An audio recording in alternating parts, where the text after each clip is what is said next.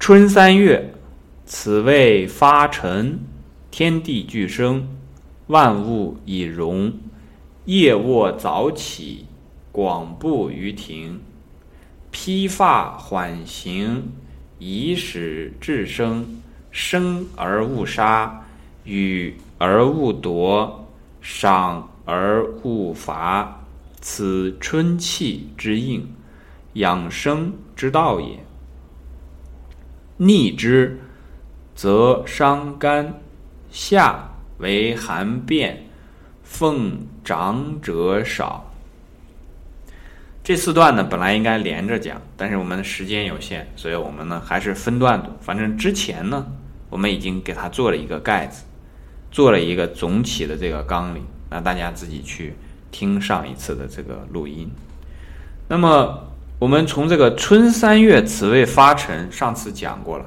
这个发的陈呢，那就好像我们现在看到这个很多的这个种花的呀，它往里面施肥。这肥呢，所谓的腐殖质啊，腐烂的这种这种东西，腐殖质是土壤的肥力所在。这种腐殖质就是这个陈之所在。这个发陈呢？我们上次讲过嘛，它那个沉就是指的在冬三月里面若腐若逆的那一部分，使之若腐若逆，使它藏起来，因为是个循环嘛，对不对？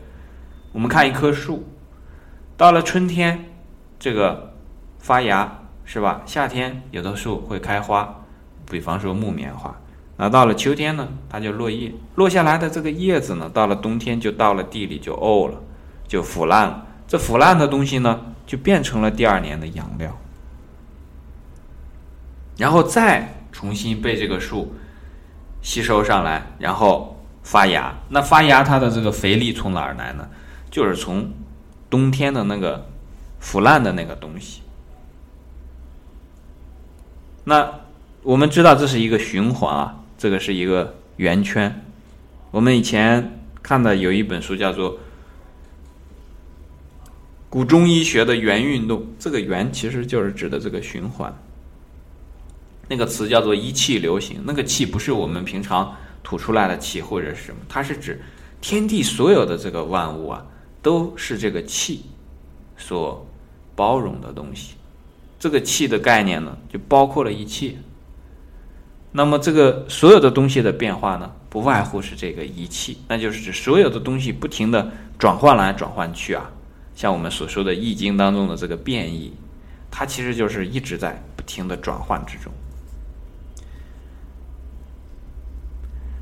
天地俱生，那我们注意重点是这个生。天地俱生呢，到了春天的时候呢，那么一切开始都开始生长，万物以荣。生长和这个开始。生发，这是春天最明显的一个气象。好，这个后面讲到说，夜卧早起，为什么要早起呢？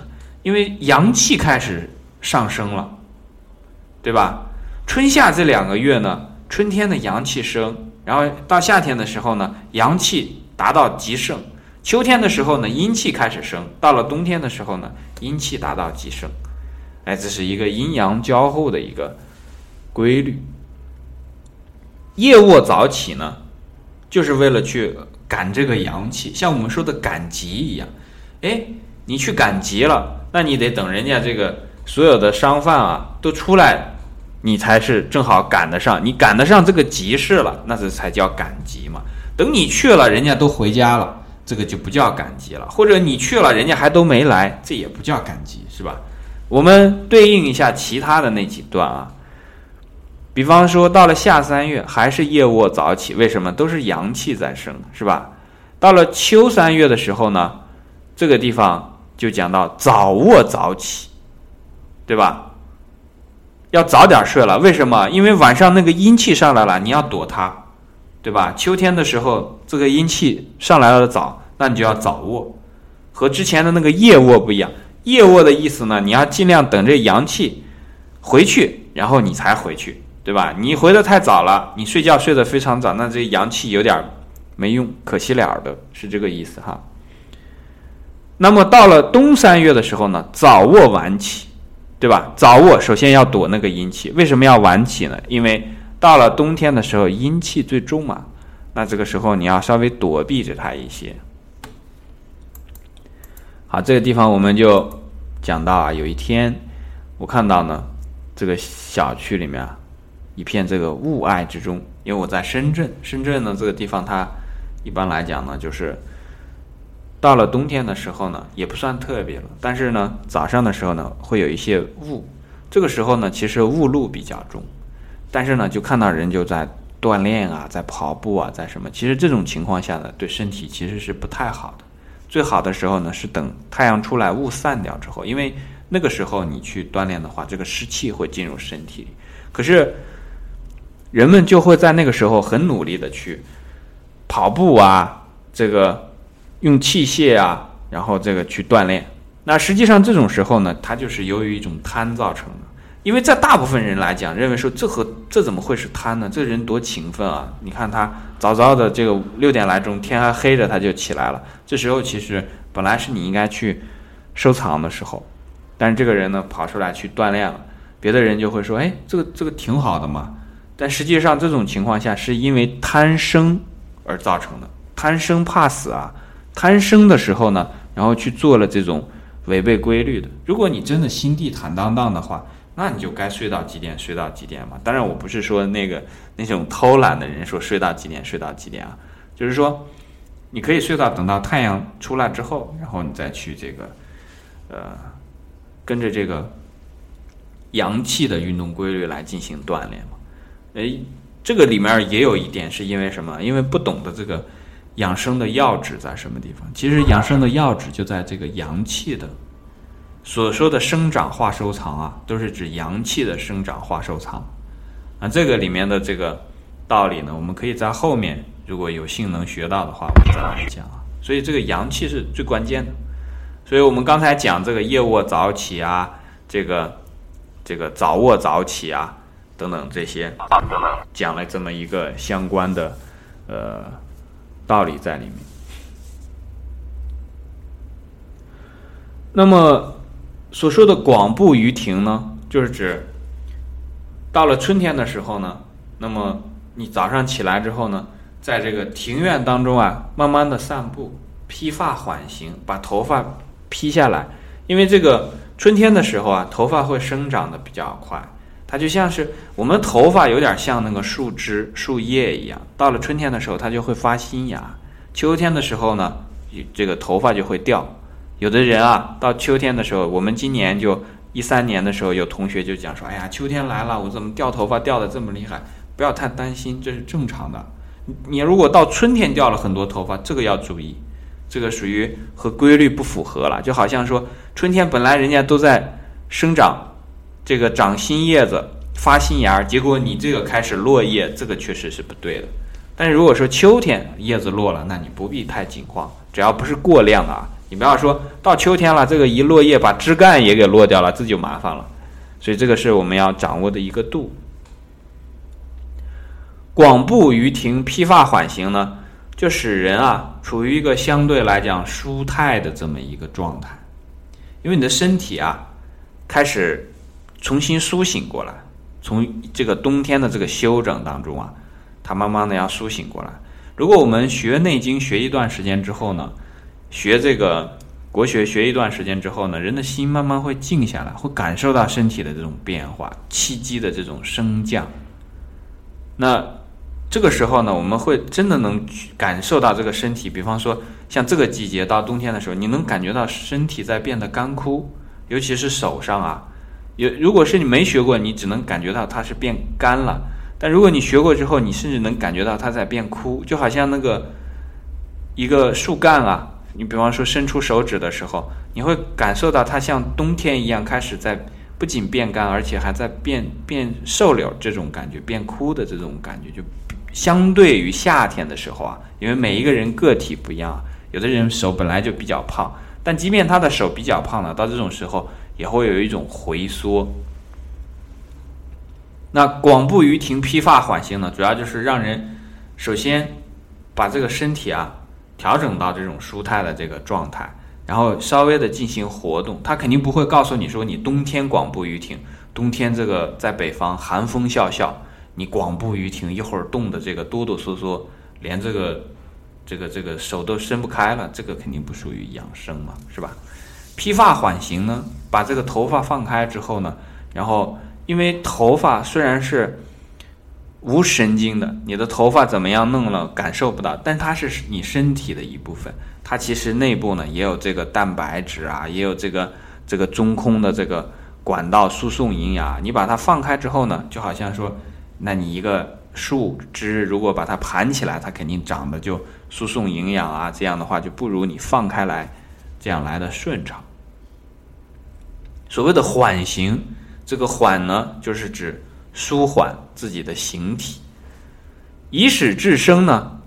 我们上次讲过，这个治是很重要的一点。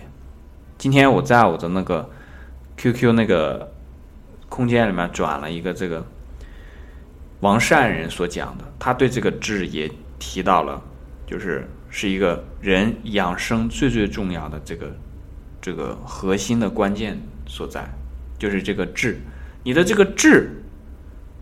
能不能生，志能不能定，能不能认真，这个是一个人的养生的最关键所在。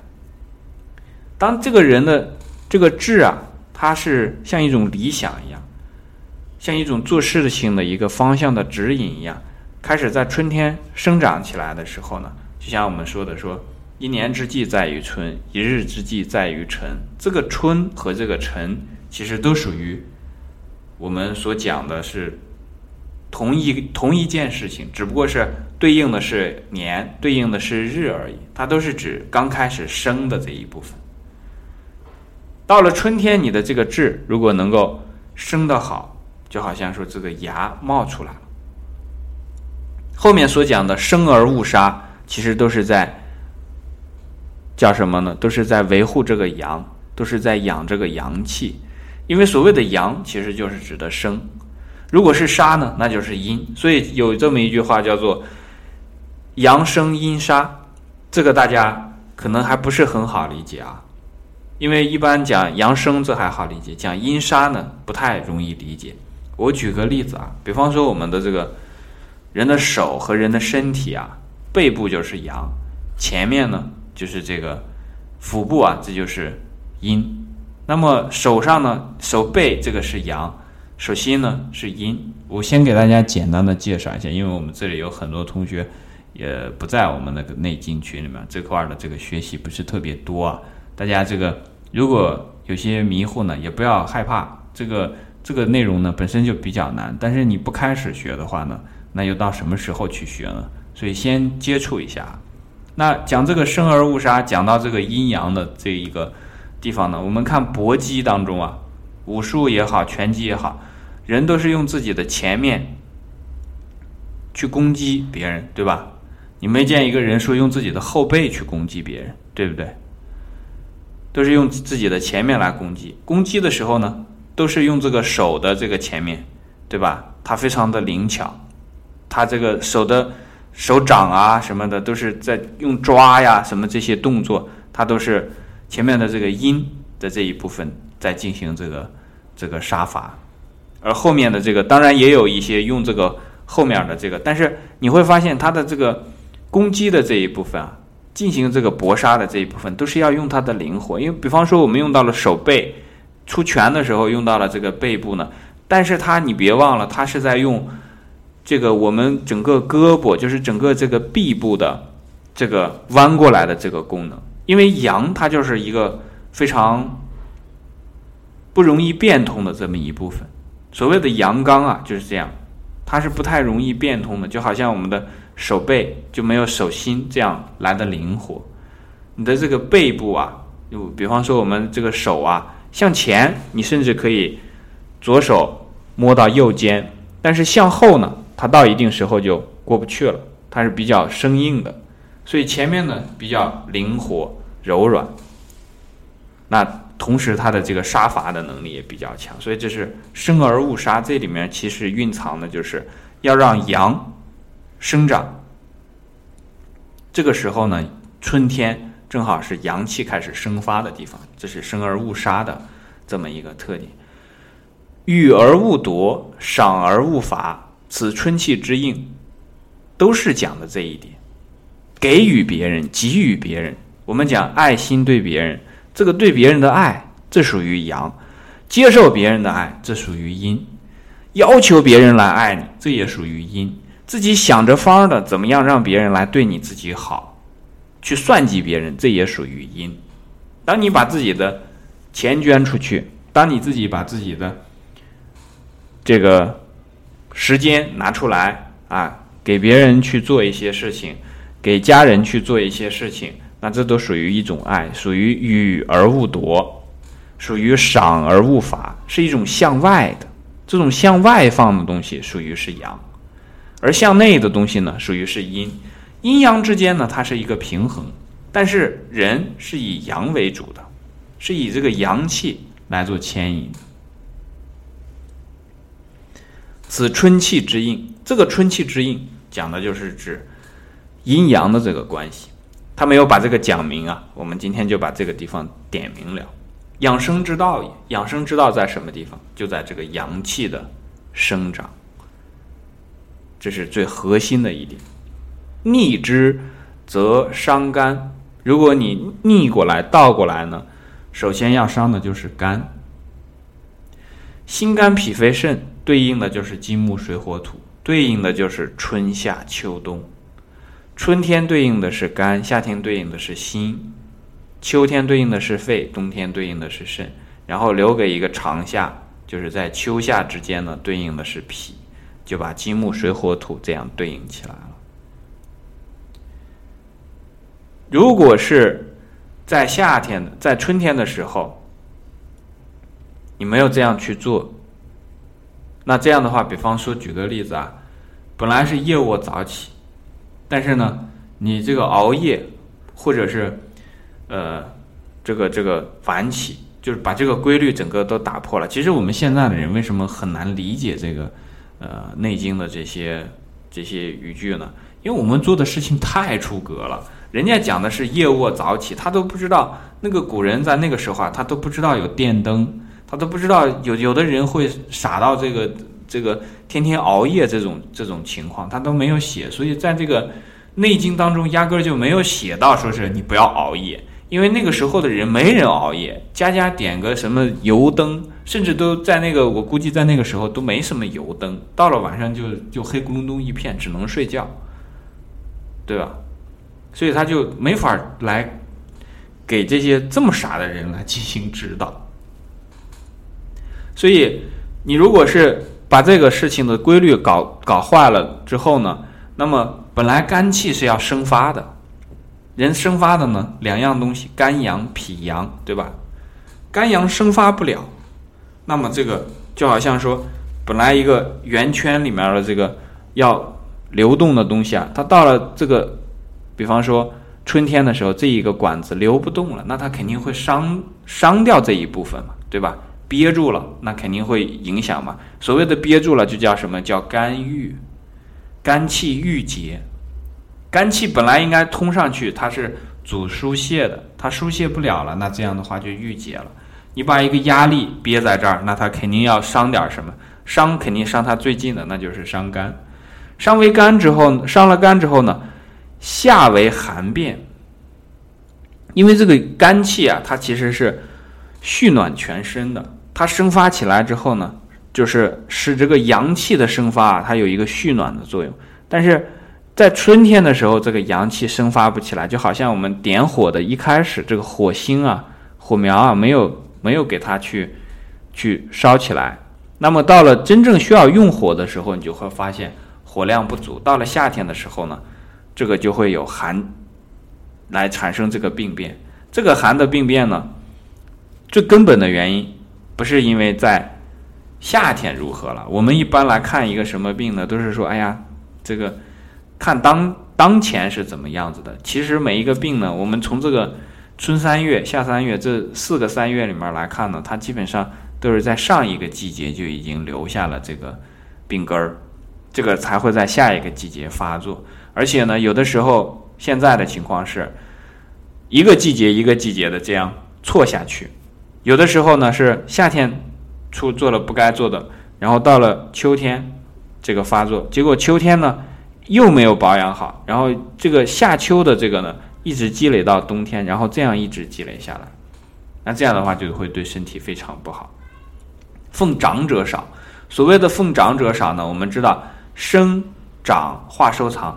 所谓的奉长者少，就是春天的这个生没有生起来，那么下一个环节到长的时候，它就没有什么原始的这个输入了，前面的这个管道流过来的这个气不足，被郁结住了。到了夏天开始需要长的时候，这个气也不足了，所以这个是整个的春三月的这一段。好，这一段我们就讲到这儿。